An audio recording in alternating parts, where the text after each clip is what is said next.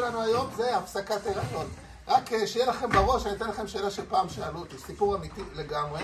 התקשרה אליי פעם מישהי שהיא אחות באיזה, בבית חולים בתל השומר, והיא שאלה אותי את השאלה הבאה, יש לנו אישה בהריון שמאושפזת פה כבר כמה פעמים והיא כל הזמן מגיעה לבית החולים והיא סובלת אה, כאבים נוראיים מעבר לרגיל, זאת אומרת יש, כל אישה בהריון זה לא דבר קל להיות אישה בהריון וזה לא דבר קל, אבל היא כל איזה שבוע, שבועיים מתאשפזת בגלל שיש לה בעיות מאוד חמורות ויש עוד נתון אחד קטן שהיא נכנסה להיריון בגלל שאנסו אותה. נגד רצונה. והאם השאלה אם מותר לעשות הפלה או לא אני הייתי הרב של קיבוץ ובגלל זה הם פנו אליי אז זאת השאלה שיהיה לכם בראש. עכשיו בואו נראה שתי הדעות המרכזיות שיש בסוגיה הזאת. אז הדעה הראשונה זה של הרב אהרון ליכטנשטיין. הרב אהרון ליכטנשטיין היה ראש ישיבת הר עציון שנמצאת באלון שבות בגוש עציון והוא כתב הרבה ספרים ומאמרים והוא טוען שהפלה אסורה מהתורה מאיפה הוא מביא את הדבר הזה? למה זה אסור מהתורה? אומר, כמו שאסור לאכול בשר חזיר שזה יחסית עבירה קטנה כי זה רק לאו הפלה זה אסור מהתורה הרבה יותר זה איסור רצח כמו שבא מישהו רוצח בן אדם ככה זה הפלה למרות שזה תינוק, למרות שהוא פער הוא אפילו לא יצא מהבטן של אמא שלו זה איסור רצח. מאיפה הוא מביא את הדבר הזה? אז הוא אומר, קודם כל, אין ספק שזה אסור. למה אין ספק שזה אסור? כי יש משנה במסכת אוהלות שמדברת על האישה שמקשה לילד. מה הקטע? מדובר פה בחדר לידה, ויש אישה שממש מתקשה בלידה. עכשיו, תחשבו שגם היום, לפעמים לא עלינו יכולים לקרות מצבים כאלו, בטח בעבר שהרפואה לא הייתה כזאת טובה, והאישה פתאום נכנסת לאיזה מצוקה בלידה. עכשיו, השאלה מה אתה עושה? אפשרות אחת, זה להרוג את התינוק. פשוט לחתוך אותה ולהוציא אותו חתוך. חתיכות חתיכות. לא נחמד, לא סימפטי, אבל האמא לא תמות. זה אפשרות שנייה. איזה אפשרות אחת. אפשרות שנייה, לילד את התינוק, והאמא, זיכרונה לברכה. מה אתה מעדיף? האמא או התינוק? אז במשנה כתוב את הדבר הבא. כל עוד שהתינוק לא יצא, מחתכים את הילד. כלומר, ממש חותכים אותו לחתיכות, מוציאים אותו חתוך. למה? מפני שחייה קודמים לחייו.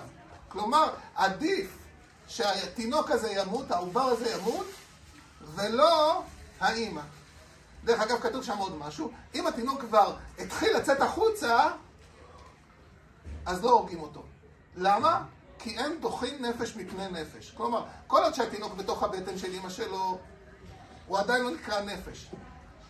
אפשר להרוג אותו. אבל אחרי שהתינוק יצא החוצה, אפילו שהוא יצא רק חלקית, זהו, כבר אסור להרוג אותו. אבל עדיין יהרוג את אמא שלו. נכון. אבל כמו שלאמא יש זכות לחיות, גם לתינוק הזה יש זכות לחיות. ואם אמא רוצה להרוג אותו? לא שואלים את האמא מה היא רוצה. השאלה פה, מי קובע ומי קודם בענייני נפשות. אז הרב ליכטנשטיין אומר, רגע, מה כתוב פה? כתוב פה שחותכים את הילד מפני שחייה קודמים לחייו. זאת אומרת שזה בעצם הפלה. בעצם מה אומרים פה? אומרים פה שיש א', חיים לתינוק, וב', הסיבה שמותר לחתוך את הילד לחתיכות זה רק כדי להציל את האימא. כי אחרת האימא תמות, אבל האמא לא, אם אימא לא תמות, סתם ככה לעשות הפלה, אסור. כי רק בסיטואציה המטורפת הזאת שהאימא עוד שנייה מתה, רק אז מותר להציל אותה. אבל אם היא לא מתה, נגיד בחורה, היה לה חבר, נכנסה להיריון. לעשות הפלה, מה פתאום? זה לא שהבחורה הזאת תמות. רק במקרה הזה כתוב שמותר. עכשיו הוא אומר, רגע, מה האיסור? למה זה אסור? אז הוא אומר, אפשרות אחת, זה אסור מדי רבנן. למה? כי זה לא מוסרי, כתוב בתורה ועשית הישר והטוב, קדושים תהיו. זה לא יפה לעשות הפלה. לא מוסרי. דרך אגב, בעולם הנוצרי גם אוסרים הפלות. אם אתם עוקבים, לפני כמה חודשים בארצות הברית הייתה איזו החלטה של בית משפט שאומרת שאסור לעשות הפלות בשום מקרה. גם במקרים מטורפים. אז בעצם זה משהו בסגנון הזה. אבל הרב ליכטנשטיין לא אוהב את זה. למה היה? הוא אומר זה לא משהו, משהו מוסרי, זה משהו הרבה יותר מזה. הוא אומר זה אסור מהתורה. עכשיו נותן ארבע אפשרויות. למה זה אסור מהתורה? אפשרות אחת, איסור רציחה. אפשרות שנייה, סניף לרציחה. אפשרות שלישית, חבלה. אפשרות רביעית, הימנעות מהצלה. נסביר אחד אחד, ונגיע למה שהוא חושב שבאמת. אז הוא אומר ככה, נתחיל באחרון, הימנעות מהצלה. לי, כאילו לא... נכון, בדרך כלל כשאומרים לך כמה אפשרויות, סימן שאף אחת היא לא הכי טובה. כי אם הייתה אפשרות שאתה אומר זה בינגו, כן? למה אסור לאכול חזיר? כתוב שאסור לאכול חזיר, אתה לא צריך 20 סיבות או 4 סיבות. כתוב. פה לא כתוב, זה הבעיה. הרב ליכטנשטיין נתקע בבעיה. לא כתוב בשום מקום שלהפיל עובר זה רצח. לא כתוב. מה לעשות? לא כתוב. אפילו אם נדייק, כתוב הפוך. כי במשנה הזאת במעלות, מה כתוב? שרק כשהתינוק יצא החוצה, הוא נחשב כבן אדם חי. כל עוד שהוא לא יצא, הוא לא חי, רק אסור להרוג אותו. אז אה, לא בדיוק, בדיוק כתוב את זה. אבל הרב ליכטנשטיין כאילו ממציא יש מאין. הוא ממציא איסור למרות שהוא לא כתוב. אז בוא נתחיל בערבי. לפיו, אסור לעשות בכל שלב? רגע, שנייה. לפי הרב ליכטנשטיין התשובה היא בגדול כן. בקטן אנחנו יודעים שעד 40 ימים אין עוד תינוק אפילו. זה רק אה, צבר של תאים. לכן בדרך כלל גם, אני מניח, לא שאלתי אותו, יצא לי כמה פעמים לדבר עם הרב ליכטנשטיין, אבל פעם לא שאלתי אותו על זה, אני מניח שיכול להיות שהוא היה אומר שעד 40 יום זה יהיה מותר. יכול להיות, כי זה עד אז בכלל זה לא תינוק, אין גוף אפילו. בקיצר, הקטע, הוא מציע ארבע אפשרויות. בוא נתחיל ברביעית. הוא אומר, הימנעות מהצלע. כתוב בתורה, לא תעמוד על דם רעך. אם אתה הולך ב... ליד הנהר, פתאום רואה מישהו טובע, כן? אתה לא אומר, טוב, מה אני אעשה? אני ממהר. אולי אני אוציא את הפלאפון לצלם אותו טובע? אתה לא אומר את זה, אתה צריך לעזור לו אם אתה יכול. תזרוק לו חבל. תזרוק לו חבל. בקיצור, תזרוק לו חבל וזה. פה יש לך תינוק, יש לך עובר, תציל אותו, לא תעמוד על דם רעך. אפשרות אחרת שהוא אומר, איסור חבלה. אסור לחבול. אם אני בא למישהו, עושה בו חבלה. זה אסור. אז אסור לחבול, לכן גם אסור לפגוע בתינוק. אתה חובל באימא, אתה חובל בתינוק, זה אסור מהתורה לחבול במישהו, כן? תבוא למישהו ככה, תשבור לו שן. עשית עבירה. תבוא למישהי, תוריד לה, תהרוג לה את התינוק בבטן. עשית עבירה. סניף לרציחה, איסור הוצאת שכבת זרע לבטלה. אנחנו לא נגיד פה מה שאני חושב על איסור הוצאת זרע לבטלה, אבל לפי מה שמקובל לחשוב על איסור הוצאת זרע לבטלה, אז הרב ליכטנשטיין אומר, ברור שתקנוק עובר בבטן זה יותר מסתם איזה זרע. זה כבר יש פה משהו יותר מזה. אז להרוג אותו? אם- אסור לגבר לאונן ולהוציא זרע, אז בטח להרוג תינוק שהוא כבר אה, שלב מתקדם של הסיפור הזה, ברור שזה אסור. אבל בסוף הרב ליכטנשטיין אומר, האמת היא שזה האיסור. לא זה ולא זה ולא זה, לא סניף ולא חבלה ולא הימנעות, האיסור הוא רצח, ממש רצח. מאיפה הוא מביא את זה? אז הוא מביא את זה מגמרא במסכת סנהדרין. מה כתוב שם? כתוב שם שבן נוח שהרג עובר, הוא נקרא רוצח. מה זאת אומרת בן נוח? בן נוח הכוונה, זה בעצם גוי. אם גוי הרג עובר, כמו שהכנסייה בבית המשפט בארצות הברית החליטו, הוא נחשב רוצח. ככה כתוב בגמרא. מה הבעיה? אם מה שאסור לגוי אז אסור גם ליהודי, נכון? או, בדיוק. יש מה שנקרא, יש בגמרא שהגמרא אומרת, ליקה מדעם, אין כלום שלישראל מותר ולבן נוח אסור. כלומר, אין דבר כזה שלבן נוח לגוי אסור ולנו מותר. אם, אם לגוי אסור, בטח גם לנו אסור. נגיד, אם לגוי אסור לאכול איבר מן החי, לקחת אה, פרה, לחתוך לה את הרגל כשהיא עוד חיה ולאכול את זה על האש. אז גם לנו, לא, יכול להיות הפוך. לא, לשמור ש- שבת, להם אסור, לנו מותר. לא יודע, שאלה יפה אתה שואל. אבל בכל אופן, על סמך הדבר הזה, שלגוי שהרג הוא נקרא רוצח, ועל סמך, יש פה אחד ועוד אחד, כן? זה הנחה א', וזה ב', שכל דבר שלישראל מותר, לא, אין דבר, רקע מדעם, אין כלום שלישראל מותר, ולבן נוח אסור, אין דבר כזה. אז, אז אם לבן נוח אסור, והוא נקרא רוצח, מי ש... גוי שהרג עובר, הוא נקרא רוצח, אז בוודאי שיהודי שהרג עובר נקרא רוצח. ולכן המסקנה של הרב ליכטנשטיין, מכל הבלגן הזה, שלעשות הפלה אסור. למה אסור? אתה רוצח. איפה זה כתוב? א', המשנה בועלות, ב', הסיפור הזה של הבן נוח שהרג, שנקרא רוצח, עם מה שהגמרא אומרת, שכל מה שאסור לגוי, בטוח שאסור גם ליהודי. לא יכול להיות שלגוי אסור ולנו מותר, אין דבר כזה. אז אם אין דבר כזה, אם לגוי אסור להרוג תינוק, לעשות הפלה, אז גם ליהודים אסור לעשות. למה? רוצח. זה המסקנה של הרב ליכטנשטיין. לנגדו, הרב וולדנברג, הרב אליעזר וולדנברג, זכר צדיק לברכה, גם אותו יצא לי לפגוש. יום אחד הייתי בבית הדין הרבני, בענייני הסכמי קדם נישואין, ופתאום אני והחברותא שלי, גם זכרונו לברכה, הרב אלישיב חנול, רואים איזה יהודי זקן, נמוך, כזה נמוך, ממש כזה נמוך, ככה הולך, הוא כבר היה בן איזה מאה, אני לא יודע בן כמה, הוא היה ממש מבוגר, הוא נפטר קרוב לאזור גיל מאה, והתחלנו לדבר איתו. הוא היה כזה חמוד, באמת בן אדם חמוד. הוא התחיל לצחוק איתנו ולספר לנו, כאילו כבר היה דיין, הוא היה שנים רבות דיין בבית הדין הרבני, והוא כתב סדרה של ספרים שקוראים להם ציץ אליעזר. קראו לו אליעזר וולדנברג. סדרה של איזה 23 ספרים. ועל כל נושא יש לו לפעמים מאמרים. מה הוא אומר על הפלה? הרב וולדנברג אומר, הפלה, שאלו אותו את השאלה הבאה, תינוק שמאבחנים אצלו טייזקס. מה זה טייזקס? השם ישמור. טייזקס זה מחלה, זה איזשהו גן, שתינוק שיש לו את הגן הזה, בדרך כלל סובל נורא. זאת אומרת, אחרי הלידה די מהר מתפתחת אצלו איזושהי אה, אה, התנוונות של הגוף ושל השרירים. הוא מתחיל להתערער, אה, קיצור, לא, לא ניכנס פה לפרטים הקטנים, אבל בדרך כלל עד גיל 3-4 כולם מתים. אין תינוק שעבר את גיל 3-4 ונשאר חי. וגם עד גיל 3 ו-4 די מהר הוא סובל אז כדאי כבר לעשות לו... אז השאלה, שאלו את הרב וולדנברג, האם מותר לעשות הפלה לאישה שעשו לה בדיקה, וגילו שהתינוק הזה יש לו את הגן הזה של הטייזקס. שזה אומר... הזקן שסובל אז הוא רוצה... אז הורגים רגע, עזוב אותנו מסכנים עכשיו. אז הרב וולדנברג אומר, במקרה של טייזקס מותר לעשות הפלה עד שבעה חודשים. למה שבעה חודשים? זאת אומרת, אם כבר הם הגיעו לחודש השמיני, אי אפשר לעשות הפלה. עד שבעה חודשים, שזה די הרבה, בוא נגיד היום, בעצם עוד שבעה חודשים זה בערך אומר כולם. כי היום, עד שבעה חודשים, כל אישה, מן הסתם תעשה בדיקה אחת או שתיים, חלק מהבדיקות.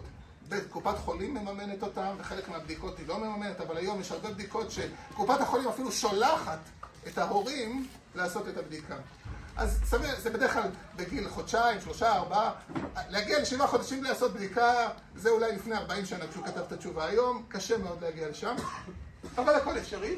אז הוא אומר עד שבעה חודשים. למה עד שבעה חודשים? כי בשבעה חודשים התינוק כבר גמור. ברגע שיש כבר תינוק גמור, הוא אומר זה. עכשיו, קודם כל, הוא חושב לא כמו הרב ליכטנשטיין. הרב וולדנברג אומר, לעשות הפלה לא אסור מהתורה. מה שהרב ליכטנשטיין אמר, לא נכון. זה לא אסור מהתורה. זה בסך הכל איסור מדי רבנן. איזה איסור מדי רבנן יש כאן? התשובה, משום, איך הוא אומר? גדר בניינו של עולם. זה לא עיבוד נפשות. זאת אומרת, זה לא רצח. לא רצח. להפיל תינוק זה לא רצח, אומר הרב וולדנברג. זה גדר בניינו של עולם. מה אומרת בניינו של עולם? התורה מצווה אותנו. כתוב בתורה פרו ורבו ומילאו את הארץ וכבשו אותה, ורדו בדגת הים. התורה מצווה אותנו אה, להוליד ילדים ושנכבוש את העולם ונבנה אותו. אם אתה עושה הפלה, אתה פוגע בבניין של העולם, בריבוי של הבני אדם. לא יותר מזה. כאילו זה בקטנה, זה איסור, זה לא מותר, כן, אסור לאכול עוף עם גבינה. זה לא מותר, אבל זה לא אסור מהתורה. זה לא כזאת עבירה נוראית. בטח בתינוק כזה, שלא עלינו, גילו אצלו שהוא נושא טייזקס, שהוא אמור, אמור, עתיד לסבול, הוא בעצמו, התינוק, סבל נוראי, וגם למות בגיל כזה, וגם החיים שלו יהיו על הפנים, וגם ההורים שלו מסכנים יצטרכו שלוש שנים, ארבע שנים עכשיו לבלות איתו כל יומיים חודשים בבתי חולים. יודעים איזה נורא זה? אז למה שהוא יסבול? למה שההורים יסבלו? זה סבל גדול. הוא מביא שתי הוכחות. אחת מהמערית, מערית זה רבי יום טוב צהלון, אחד מהפוסקים ומהיעבד, שניהם פוסקים לפני בערך 300-400 שנה, ושניהם אומרים את הדבר הבא. הם אומרים, המערית אומר שלצורך רפואת האם, נגיד האמא נורא נורא חולנית, מותר לעשות הפלה. למה? כדי לשמור על האמא, שתהיה בריאה. אותו דבר היה הבץ אומר, שאם התינוק גורם רע לאימא שלו, מותר לעשות הפלה. זאת אומרת, אומר הרב וולדנברג, מה אתה רואה משני הרבנים הגדולים האלו? שכשיש איזשהו צורך מישהי אומרת, נכנסתי לרעיון מהחבר שלי ובא לי להפיל, זה לא בסדר. אבל אם יש פה צורך אמיתי, כן, זה גורם לרעה גדולה בחיים, זה גורם לכאבים גדולים, אה, התינוק חולה לו עלינו עם טייסקס וכאלו, במקרה כזה מותר לעשות הפלה. זאת אומרת, סתם לעשות הפלה, לא. למה? אסור מדי רבנן, גדר בעניינו של עולם. אבל כשיש לך איזושהי סיבה טובה, מאוד טובה, מותר לעשות הפלה. כי לא אסור מהתורה, בניגוד לרב ליכטנשטיין. עכשיו אני אגיד שאני אישית חושב שהרב וולדנברג צודק. למה אני חושב שהוא צודק? כי המשנה הזאת שהרב ליכטנשטיין הביא, לדעתי אומרת נגד הרב ליכטנשטיין. למה היא אומרת נגד הרב ליכטנשטיין? כי מה היא אומרת? שכל עוד שהתינוק לא נולד, הוא לא נקרא נפש. זאת אומרת, רק כשהתינוק נולד, אתה אסור לך, אתה אומר לו, זה התינוק, זה האימא, אף אחד לא קודם לשני, כמו שיש לה זכות לחיות, יש זכות לחיות לתינוק. אבל בעצם, כל עוד שהוא עובר בתוך הבטן של האימא שלו, הוא לא נקרא נפש. אז אם הוא לא נקרא נפש, קשה לי לומר שזה איסור מהתורה, בטח שזה לא כתוב.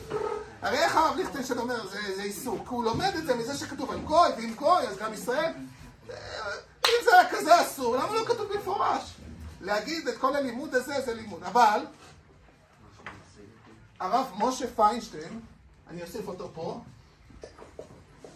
הרב משה פיינשטיין היה רב בארצות הברית עד שנות ה-80, לפני 40 שנה הוא נפטר, ושאלו אותו הרבה הרבה שאלות, והרב משה פיינשטיין הולך בדיוק כמו הרב ליכטנשטיין ואומר אותו דבר.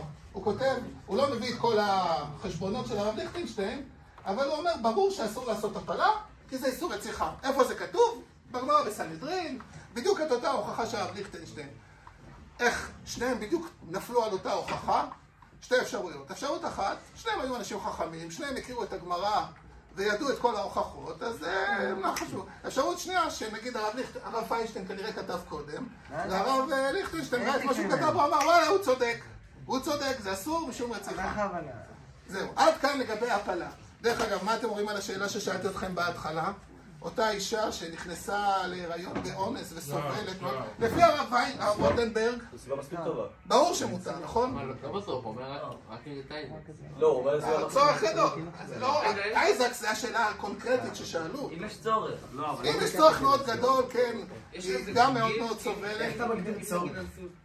האישה סובלת, כן, כמו שאמרתי לכם, כל, כל שבוע הייתה מאושפזת לכמה ימים בבית חולים מרוב הכאבים שהיו לה וכאלו, זה צורך גדול. זה לא שהיא סתם אומרת מתחשק לי, אם משנה אם זה מאונס או לא? יש איזה מאונס אולי זה משנה. אחרי זה, אחרי שנגמור את הסרטון, אני אגיד לכם עוד משהו על הסיפור הזה, אבל זה אחרי זה. רגע, רגע, רגע, כן. שי ו... אם אנסו נגיד שהייתה בת 15, 14, 16, אני יודע. אתה אומר זה עוד יותר משנה. אז לפי הרב רולדנברג, נגיד, ילדה בגיל 15 שלא אלינו נאנסה ונכנסה להיריון. אף ילדה נורמלית בימינו לא רוצה בגיל 15 להיות אימא, כן? אז אני מניח שהרב רולדנברג היה אומר, גם זה נקרא צורך גדול. זה נקרא צורך גדול. יכול להיות שהוא היה מתיר. סביר להניח שהוא היה מתיר. לעומת זאת, אם הייתם שואלים את הרב ליכטנשטיין, מה אתה אומר? סביר להניח שהיא צריכה ללדת. שהיא צריכה ללדת. כן, מה רצית לומר? אבל כתוב פה אין ספק שאסור משנה בעלות האישה שמקשה לילד מחתכנת ילד שחייה קודמים לחייו, נכון? כן. זה כאילו אומר שצריך, שכאילו מותר לעשות הפלה, נכון? זה מותר רק בתנאי שהיא מקשה לילד. רק בתנאי שחייה קודמים. זאת אומרת, הסברתי את זה קודם. שהיא. נמצאת בסיטואציה שאם לא תהרוג את התינוק, היא תמות. במקרה כזה מותר. זאת אומרת, אם יש פה הצלה של חייה של האימא, אז מותר. אבל סתם ככה לעשות הפלה אסור, למה רוצח? מה הגענו? רגע, עכשיו, הרב אבינר. הרב אבינר שאלו אותו שאלה, האם בכלל מותר לעשות בדיקות בהיריון? והוא אומר, הוא אומר שמותר. למה הוא מביא חמישה שיקולים? תזיז טיפה שיראו את זה, זה? אוקיי, אז בסדר. אז הוא אומר, קודם כל, זה רעיון טוב. למה זה רעיון טוב לעשות בדיקות בהיריון? אני אסביר לכם, בעולם החרדי, אפילו היום, יש, אה, יש אנשים שלא כל כך אוהבים את הבדיקות, מכל מיני סיבות. אז מה הסיבות שלהם? הנה תראו. אז קודם כל, הוא אומר קודם כל זה רעיון טוב, למה? כי אם יש איזושהי בעיה, נגיד התינוק לא עלינו, הוא חולה בטייזקס, כן? טייזקס זה בדרך כלל, אה, הגן הזה נמצא אצל אשכנזים או אצל מרוקאים. סתם שתדעו. בקיצור, אה, בדרך כלל, אבל הכל יכול לקרות. יש גם מומים אחרים, כן? אולי יש לו איזה מום בלב. היום אתם יודעים שיש ענף שלם של רפואה שמטפלים בתינוקות ועוד בבטן, כן? עושים ניתוח, מוציאים את העובר, מתקנים את המום בלב, מחזירים אותו פנימה וממשיכים את ההיריון. גם זה יש היום. אז הוא אומר, זה רעיון טוב. כי אם יש איזו בעיה, כן? אז אפשר לטפל בה. ואם אין בעיה, עוד יותר טוב, ההורים רגועים, הכל סבבה. חוץ מזה, בא מישהו ואמר, אתה מתערב, אלוהים עשה ככה את ההיריון, מה אתה מתחיל להתערב? לעשות בדיקות? אז הוא אומר, זה לא נקרא שאתה מתערב. אם הוא נתן חוכמה למדענים ולרופאים, אז ככה הקדוש ברוך הוא. זה כמו שמישהו צריך לעשות ניתוח, אתה לא תגיד, לא, שלא יעשה ניתוח כי אתה מתערב. למה? כי הקדוש ברוך הוא נתן שכל לרופאים כדי לעשות משהו. אז גם פה, אתה מונע מנשמה לבוא לעולם.